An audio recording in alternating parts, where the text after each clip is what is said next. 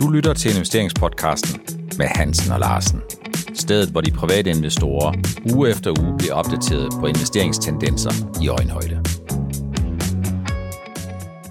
Velkommen til afsnit 158 af investeringspodcasten med Hansen og Larsen. Jeg er glad for, at du er her i dag, Helge, fordi du skal jo sammen med mig være sensor. Vi skal sende nogle karakterer med selskaberne hjem. Er du godt forberedt til det? Ja, det, jeg føler mig godt øh, og komfortabel med det. Der, jeg har da fået læst lidt på det, fordi selskab, de, alle de selskaber, vi snakker om, de har jo afleveret i forrige uge og, og ugen før. Ikke? Så, Så giver det god mening, hvis der, det er sådan, du har læst på lektien. Ja, ja, for søndag. Hvordan synes du sådan overordnet set, Helge, at regnskabssæsonen den har været for de danske, de største danske selskaber?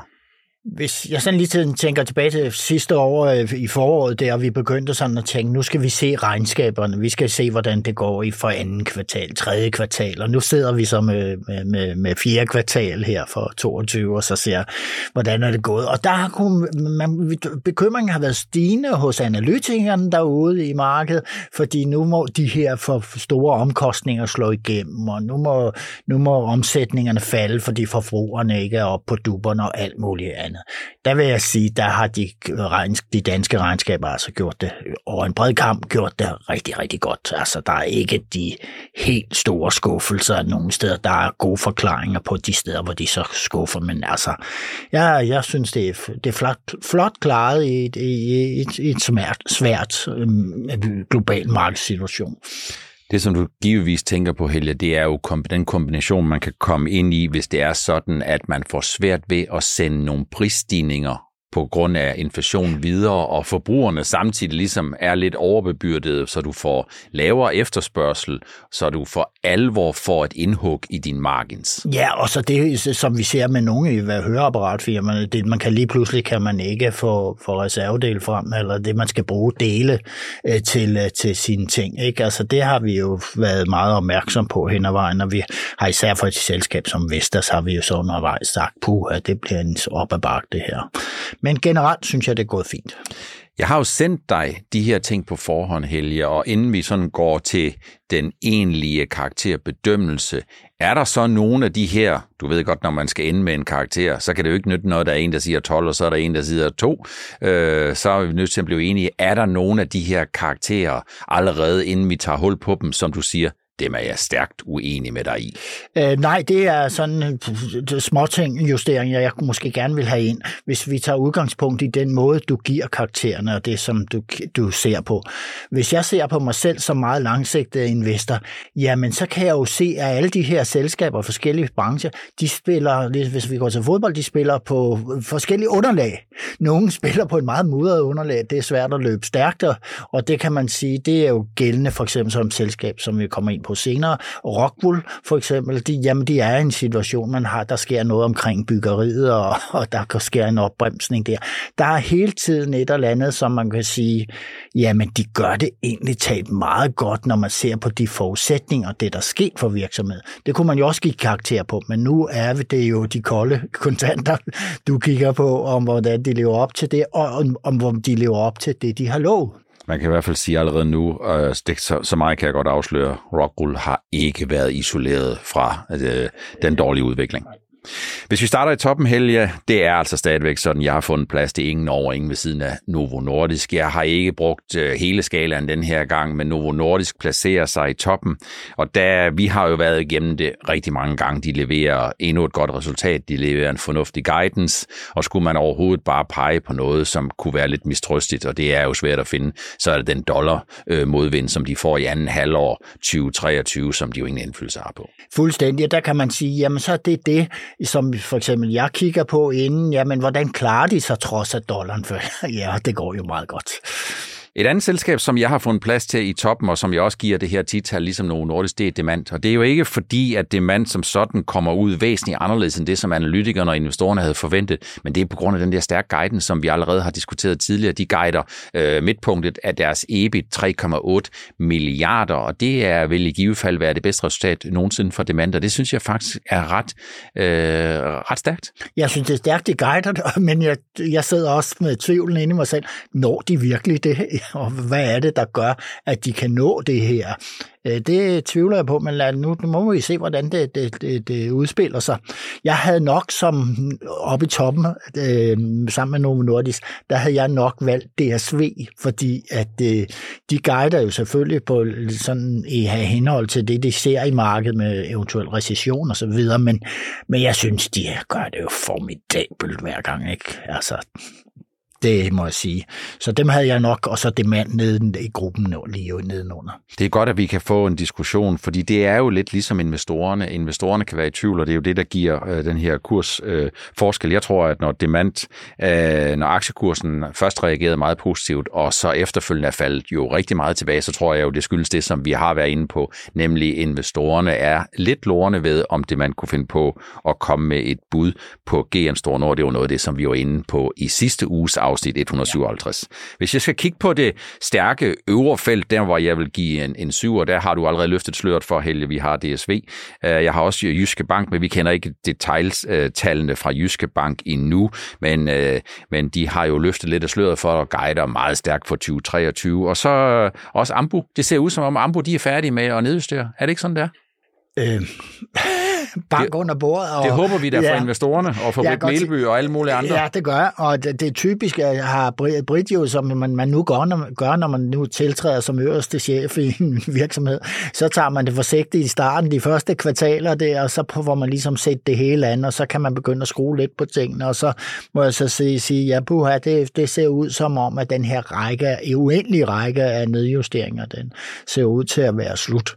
Men jeg er spændt på, på de kommende kvartaler, det må jeg nok sige fra Ambus vedkommende, det er et, et selskab, som har utrolig meget investorbevågenhed derude i markedet. Der er rigtig mange, der gerne vil være med. Og vi kan jo også godt se på prissætningen af det her selskab, jamen det er jo så der, hvor der er rigtig mange, der synes, de vil godt betale for, for, for det, den unik, unikke, det unikke produktudvalg, som de åbenbart mener investorerne, at Ambo har. I det bløde midterfelt, jamen der har jeg selskaber, der stadigvæk præsterer rigtig fornuftigt. Jeg har ISS, jeg har Pandora, jeg er AP Møller Mærsk, jeg har Koloplast, og så har jeg Carlsberg. Jeg synes, Carlsberg leverede en upræcis guidance. Koloplast leverer okay.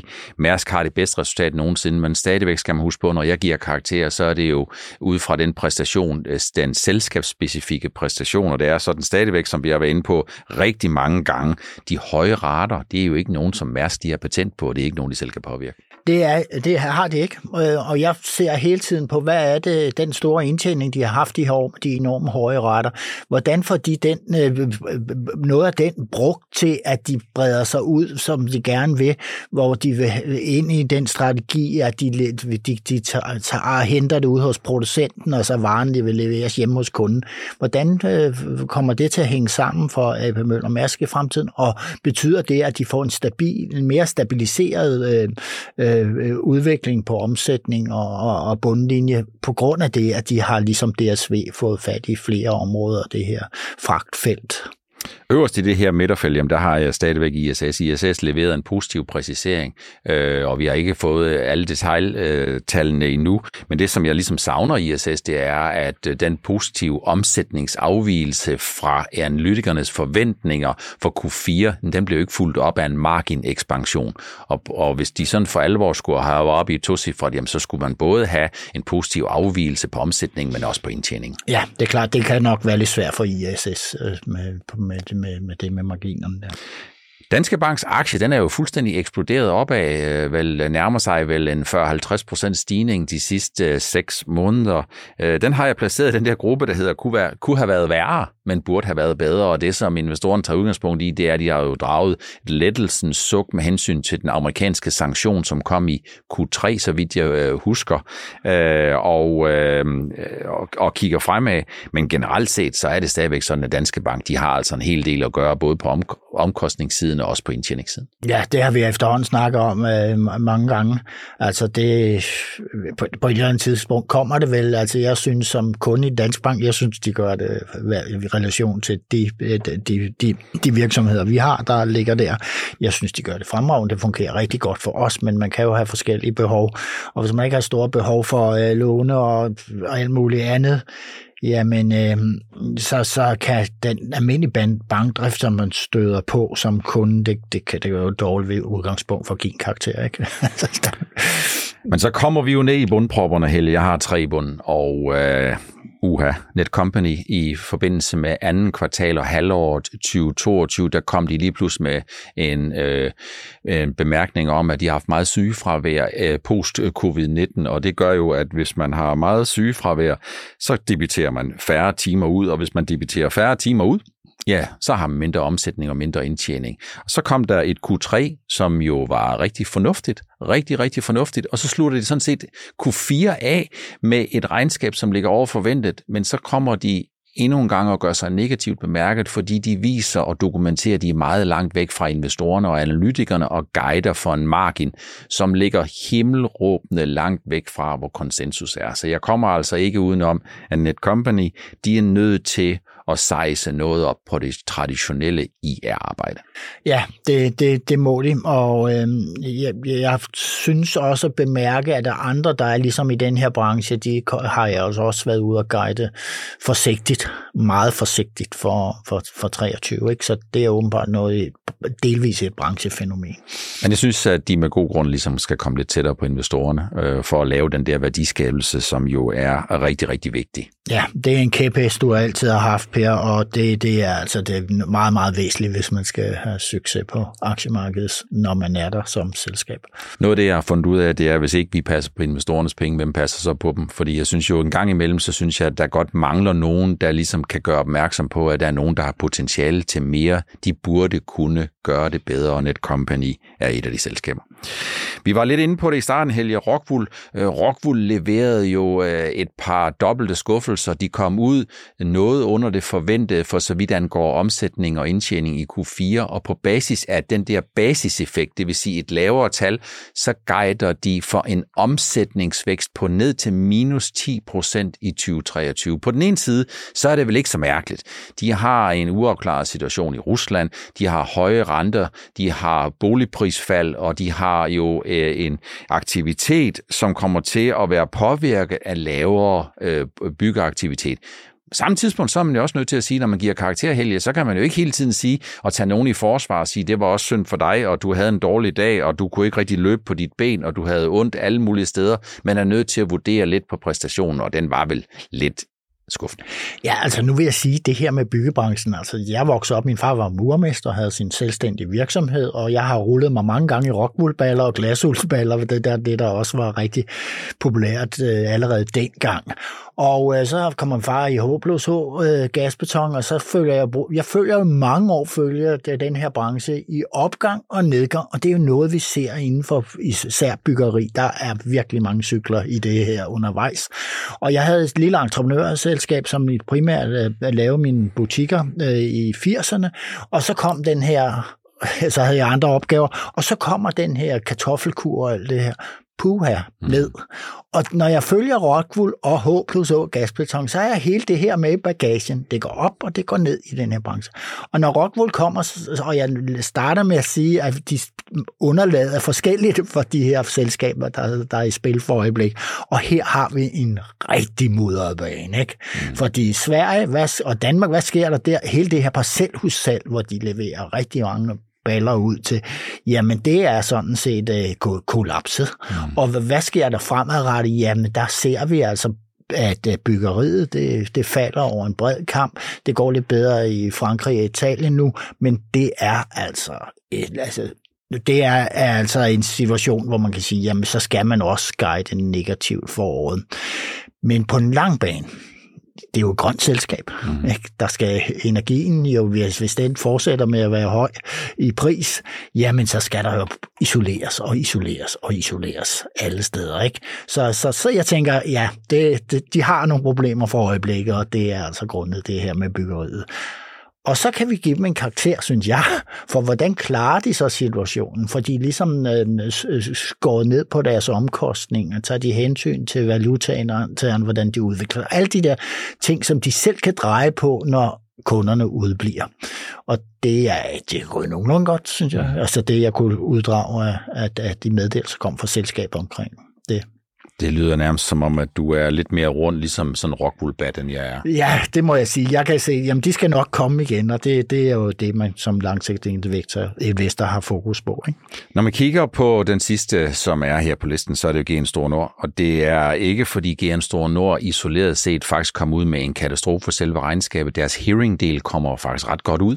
Til kommer de med den forventede meget skuffende udvikling inden for øh, øh headsets eller inden for communication til den private del. Øh, vi har haft det op at vende rigtig mange gange. Steel Series, jeg har set her, øh, hvor en, en udtalelse fra GN om, at, øh, at de står fuldt på mål for købet af Steel Series i 2021, øh, og det er sikkert rigtigt. Langsigtet er det, er det sikkert rigtigt. Timing var katastrofal, og øh, det, at man, man, man burde have fået det væsentligt billigere, øh, og derudover så har man jo øh, begået den øh, øh, uret, vil jeg kalde det, at man har foreslået en kapital kapitaludvidelse, Helge. Og den der kapitaludvidelse, den sidder altså meget, meget tungt, synes jeg, fordi den illustrerer, at, at GN ikke har forstået, at når man laver et stort opkøb, så skal man have pengene med hjemmefra. Det handler ikke om, at man, man bruger sit kreditkort og laver overtræk på kreditkort, lige pludselig bliver præsenteret for nogle overtræksrenter, som er meget dyre, som man så skal finansiere igennem en kapitaludvidelse på en meget decimeret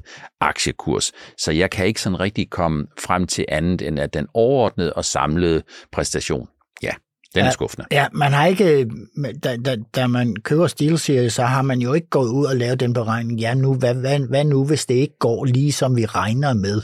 Det vil sige, at de, de, de skal have en worst case, selvom de tror på kassanen, så skal man altid regne det, okay, har vi kapital nok til det her? Og det havde de så. Og det er rigtig, rigtig trist at se på øh, både ledelse og bestyrelse, at de ikke er tilstrækkeligt opmærksom på det. Og jeg spurgte på et tidspunkt en, jamen de må også have nogle rådgiver, der sidder og kigger på det. Og så var der en, der belærte mig om, du skal bare huske på, at sådan nogle MRA-rådgivere, de opererer ud fra no cure, no pay. Og det vil sige, at kan man forestille sig nogle MRA-rådgivere, som siger, at det her det er måske en idé, som I skal gentænke, velvidende af de her MRA-rådgivere, så lige siger nej til et kæmpestort honorar. Og på den måde så er jeg nødt til at vende tilbage til noget af det, som vi snakkede om. Hvem passer på investorernes penge. Og det er altså en udfordring, når ikke ledelse og bestyrelse i tilstrækkelig omfang er gode til værdiskabelse. Ja, og der er det, vi to en gang imellem kan sidde og se, jamen de der bestyrelser, vi skal jo lige for, vi har jo alle eksperterne og dem, der kommer fra lignende brancher og sådan noget. Hvor er købmanden? Mm. det er jo ligesom den købmand der, der, der, der, der sidder og, og siger de ting, som er upopulære mm. i, i bestyrelserne. Ikke? Jeg vil sige, at købmanden er oppe i, øh, ude i Hedehusen. Er det ikke der, hvor, hvor DSV de holder Ja, der må man sige, der er mange gode købmænd derude. Det var det, som vi havde fået ud af regnskabssæsonen, øh, og der er to i toppen tre i bunden, og så er der øh, generelt set en hel del gode karakterer, og jeg synes, at selskaberne er kommet bedre ud af det, end man kunne have forventet, og langt bedre end ja, frygtet. som gennemsnit må man sige, det kunne have gået meget værre. Noget af det, som vi har diskuteret de seneste uger, Helge, det er jo det her guldlok-scenarie. Det er det her fornemmelsen for, at øh, de amerikanske, den amerikanske økonomi måske undgår en recession og lander blødt, at den europæiske økonomi måske godt kan øh, undgå den her underafkøling, fordi energipriserne er kommet så langt ned, som det er. Den har vi vist tæsket igennem med gaspriserne til ukendelighed. Men samtidig er det jo sådan, at hvis man kigger på udviklingen på de stemningsbaserede indikatorer, for eksempel den her Fear and Greed Index på CNN, jamen så er vi sådan oppe i sådan der, hvor nålen den er, den er lidt til den grådige side, og det er vel ikke nogen garanti for, eller garanti imod Helge, at aktierne ikke kan stige yderligere, men det er vel et udtryk for et, at aktiemarkedet kan komme til at mangle lidt brændstof, øh, og to, at en mindre hændelse godt kan få en større betydning, fordi når man er noget op i det grådige felt, så er der en risiko for, at nogle af de kontanter, man startede året med, som skulle være boldværk, og som man skulle bruge i forbindelse med sin indkøbsliste, når kurserne de gik lavere, dem har man måske sat i spil på højere priser. Altså det er helt klart mit indtryk, Per, at, øh, at, at der er så en forskel på de typer aktier, som, øh, som der virkelig får lidt lidt Øh, medvind. Og det virker som om, at man, øh, en del investorer, de er gået i hvert fald i USA, de er gået ud af øh, decideret value, og hvad de ellers har søgt tilflugt i, også i, i farmer også. Og så er de gået over, det er ligesom vækstselskaberne, det er der, der er altså kommet godt skub, skub i, ikke?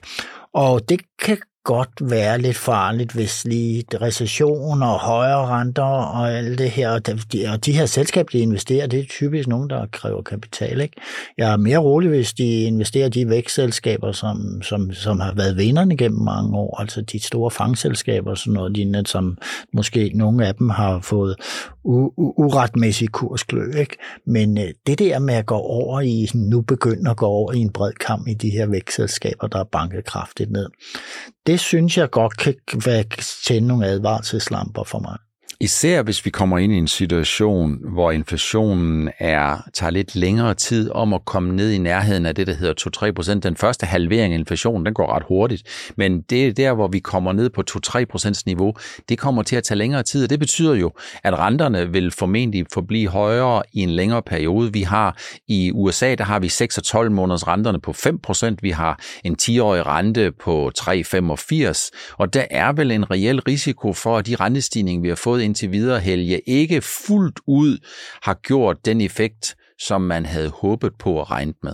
Det har den, det har den sådan set ikke, og, og vi ser jo ikke noget afmatning i arbejdsmarkedet. Altså, vi har jo hele tiden snakket om det her, det lægger bagud og det her, men for, vi må jo nok indrømme, at de, de seneste tal, de, de kommer lidt bag, måske bag på, jeg ved ikke, om det kommer bag på dig, men det kommer lidt bag på mig, at der overhovedet ikke er noget sådan rigtigt for alvor. Jo, det, det, setback. Det kommer, det kommer bag på mig, at der ikke er noget setback. Det kommer ikke så meget bag på mig, og sikkert heller ikke på dig, Helge, at der er en lacking effekt. Nej, vi ved nej. jo, at øh, aktiemarkedet er 3-6 måneder foran økonomien, ja. og vi ved, at økonomien, jamen den kan godt være 3-6 måneder foran arbejdsmarkedet, men vi har jo på ingen måde set, at arbejdsmarkedet er ved at give sig vildt. Og det er hverken, om vi kigger i Danmark, om vi kigger i Europa, eller vi kigger i USA, og de seneste tal, vi så fra januar måned, når vi kigger på arbejdsmarkedsudviklingen der, jamen den, den peger måske mere i retning af en vækst i smult vande, end at økonomien økonomien er på vej til underafkøling. Ja, fuldstændig rigtigt. Og, og så ser vi jo så, at alle de her afskedelser, der er jo i de her vækstselskaber og de digitale virksomheder og det her, og det er jo mange mennesker, det drejer sig om, og, og så også inden for for eksempel Goldman Sachs, der går ud, jamen de er nok ikke de eneste, der, der beskærer inden for de finansielle aktiviteter. Men de mennesker bliver jo suget op andre steder. Ja. Der er virkelig brug for dygtige folk øh, i, i, inden for industri og inden for farma og alt muligt andet. Og de bliver suget op, for vi kan ikke se det i dit generelle tal.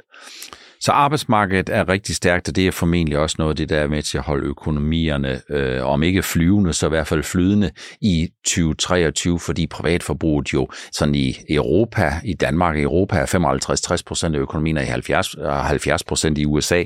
Så hvis privatforbrugeren har et job, jamen, så er mulighederne for, at økonomien har det okay, de er alt andet lige ret god. Ja, og det der, hvad, hvad kan der ske? Ja, altså, hvis energipriserne kommer til stigning igen, fordi Kina de lige pludselig får fuld øh, ræs på derovre, så de lægger pres på olieprisen og, og gasprisen. Der, de, de kommer jo til at konkurrere med Europa om LNG-gas fra for eksempel USA. Så øhm, det er sådan noget, der kan rykke øhm, for alvor, men lige nu så, så, så kører toget derud af med fuld arbejdsstyrke i gang på, på, på jobs. Ikke? Vi slutter lidt af med Bavarian Nordic, som har været ude at hente 1,64 milliarder kroner hos øh, investorerne. De har solgt 7.046.859 aktier, tror jeg, er til kurs 233 til finansiering af de vacciner, som vi snakkede om i sidste uge, jeg tror det var tyfus kolera og en forskningspipeline, de købte jo for 380 millioner US dollar, hvoraf de 270 tror jeg nok skulle falde kontant, og så de 110 millioner, øh, jamen det var øh, milestones, som skal falde over en periode, så det er tæt på fuld finansiering. Øh, aktiekursen falder en lille smule øh, ud for det, ikke helt ned til øh, niveau 233, men ligger lidt over det. Det er vel en helt naturlig konsekvens af, at der var god efterspørgsel øh, i forbindelse med den her accelererede bookbuilding, Helge? Ja, altså når man sidder og kigger som investor, så ser man, gud, der var egentlig taget kunder i butikken til, til det her udbud. Og det er jo vældig godt, og, pri, og jeg vil sige, at man har jo ikke givet så stor rabat. Så det, altså fordi det, er jo ikke ret lang tid, så lå, siden der lå aktien og rodet ned omkring 200. Ikke? Så så jeg vil sige, at det, det, det er, investorerne er blevet beroliget af det her. Det er jo sådan, at når man kigger på sådan noget her, så er det vigtigt, hvad niveauet er. Og det siger du jo selv meget, meget fint, Helge. Fordi hvis det er sådan, at kursniveauet er 200, så skal rabatten beregnes ud fra 200. Ja. Men er kursen 245, jamen så er det sådan, at den rabat, du så beregner, som kan være procentuelt det samme, jamen det, er jo, det giver jo et helt andet finansieringsniveau. Og det er derfor, at jeg endnu en gang bare vil slå et slag for, sørg nu for at arbejde for investorerne hver eneste dag. For den dag, du har brug for at hente penge som virksomhed, der har du de bedste muligheder for at få udstedt nye aktier, have mange købere til en relativt høj pris, der gør, at kapitalomkostningen er relativt lav. Jeg tror, vi har været inde på det sådan en 6-67 gange i løbet af de 157 og snart 158 afsnit, som vi har lavet. Det er rigtig vigtigt, at man tænker investorerne ind i den ligning. Ja, det skal, det skal man helt klart gøre, og det, det jeg synes Bavarian, ja, det, det, den, er den ikke kommet hurtigere, end vi havde sådan forudset den her udvidelse? Jo, det synes jeg. Jeg synes, at det er godt. Det er ret til omhu. Det, det er sådan, de, man skal gøre. Ja, de skal, komme, øh, de skal gerne komme på dagen. Ja, de skal det gerne gjorde de så ikke. øh, men, men når man ikke kan komme på dagen, så skal de gerne komme umiddelbart efter. Det er jo fordi, hvis du hele tiden har fornemmelsen af, Helge, at du skal, have, du skal ikke have en eftersidning, men du, men du skal hele tiden have et eller andet, hvor der er nogen, der beder dig om nogle flere penge, så ligger det latent, at folk og investorerne de siger, at vi kan jo altid købe ind på et senere tidspunkt, fordi kursen bliver nok på en eller anden måde trykket, eller kommer til at afspejle, at man skal ud og sælge nogle nye aktier, og i det her tilfælde, der sælger man lige under 10 procent, af grunden til, man sælger lige under 10 procent, det har vi jo også været inde på, det er, så er der ikke behov for at lave et stort, tidskrævende og omkostningsdyrt prospekt. Det var det, vi havde valgt at tage med i afsnit 158 af investeringspodcast med Hansen og Larsen øh, om karakterbogen, om øh, hvorvidt øh, vi er på vej ind i en situation, hvor stemningen er lige til den gode side, og Bavarian Nordic, som er ude og udstede nye aktier. I næste uges afsnit 159, der kommer vi til at kigge en lille smule på laksaktier, hvad der egentlig er, der differentierer de selskaber, der gør det godt, fra dem, der gør det mindre godt. Og der er jeg glad for, Helge, at du er her igen, fordi du er jo lakseeksperten om nogen.